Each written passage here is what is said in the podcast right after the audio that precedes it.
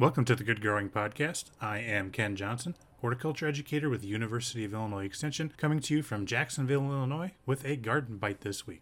And this week we're going to talk about hornworm caterpillars on tomatoes.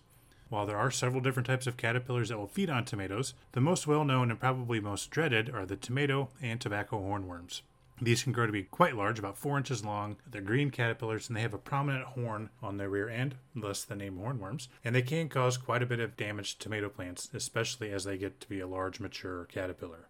We typically start seeing hornworm damage showing up in tomatoes around midsummer, so probably this time of year here in Illinois, and they will continue feeding throughout the growing season. Because of their size, like I mentioned before, they can quickly cause a lot of damage to plants. They can defoliate tomato plants. It can also be found on potatoes, eggplants, and peppers, although they're less commonly found on those. More than likely, if you've got hornworms feeding on your plants, you're going to see the damage long before you see the caterpillars. These caterpillars are green and they do a very good job of blending in with their environment.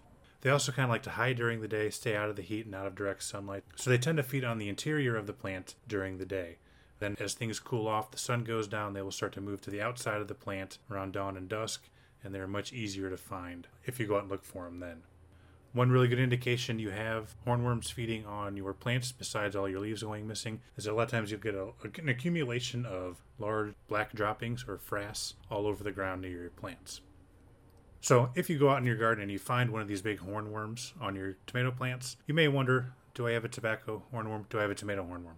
Or maybe you don't, maybe it's just me. But if you're curious, there's a couple ways you can tell them apart. Tobacco hornworms are typically green and they have seven diagonal white lines on their side and they have a curved red horn. This is what people typically see on their tomato plants. And then tomato hornworm caterpillars have eight V shaped marks on each side, so think V8 juice. Uh, and their horn is going to be straighter and be more bluish black in color. So, with these insects, the adult moths are going to start emerging in mid to late spring. After mating, the females will start to lay eggs on tomato foliage, as well as other host plants, again, pepper, potato, eggplants, and some weeds in the nightshade family as well. Caterpillars will hatch and they're going to pass through five larval stages or instars, and this will take about a month. Once they become fully grown, so that kind of big four inch caterpillar, they will crawl off the plant and they will then pupate in the soil. Here in Illinois, we typically have two generations each summer. And those individuals from that second generation are going to overwinter in the soil as pupa. So there's several different ways we can go about controlling these hornworms in our gardens. Hand picking is a good way to get rid of them, especially if you can find them. Again, they're easier to find later in the evening and early in the morning, so go out and pick these caterpillars off of your plants.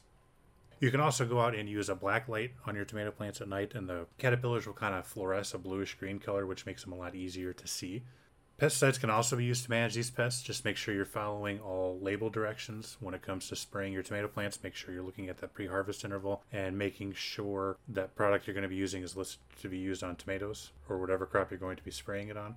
After the season is over, you can rototill the soil if you've had a lot of problems with hornworms. This can help destroy those pupa that are going to be overwintering in the soil and kind of eliminate that population that's overwintering.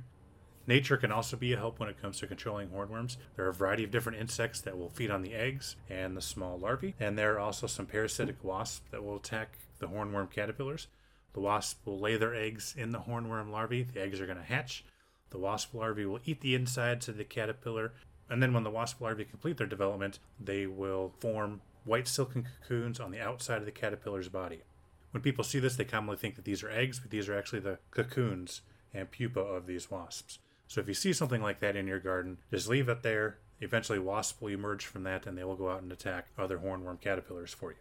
While most vegetable gardeners are going to think of hornworms as undesirable pests, uh, the adults are pollinators, and some people do actually try to uh, attract these type of moths. These hornworms are going to turn into hawk or sphinx or hummingbird moths, whatever you want to call them. Tobacco hornworm, as an adult, is known as the Carolina sphinx moth, and the tomato hornworm is known as the five-spotted hawk moth. So these adult moths can often be found around dawn or dusk, hovering over flowers and feeding on them with their long tongues. Since these adults are pollinators, many people like having them in their landscapes. So if this is the case for you, you can grow a sacrificial tomato plant or two, and any caterpillars you find, you can move it to those sacrificial plants, and then you will have these moths emerging down the road for you, and then you can keep your clean plants where you can still harvest tomatoes. That's all I've got for you for this week. Thank you for doing what you do best, and that is listening. And as always, keep on growing.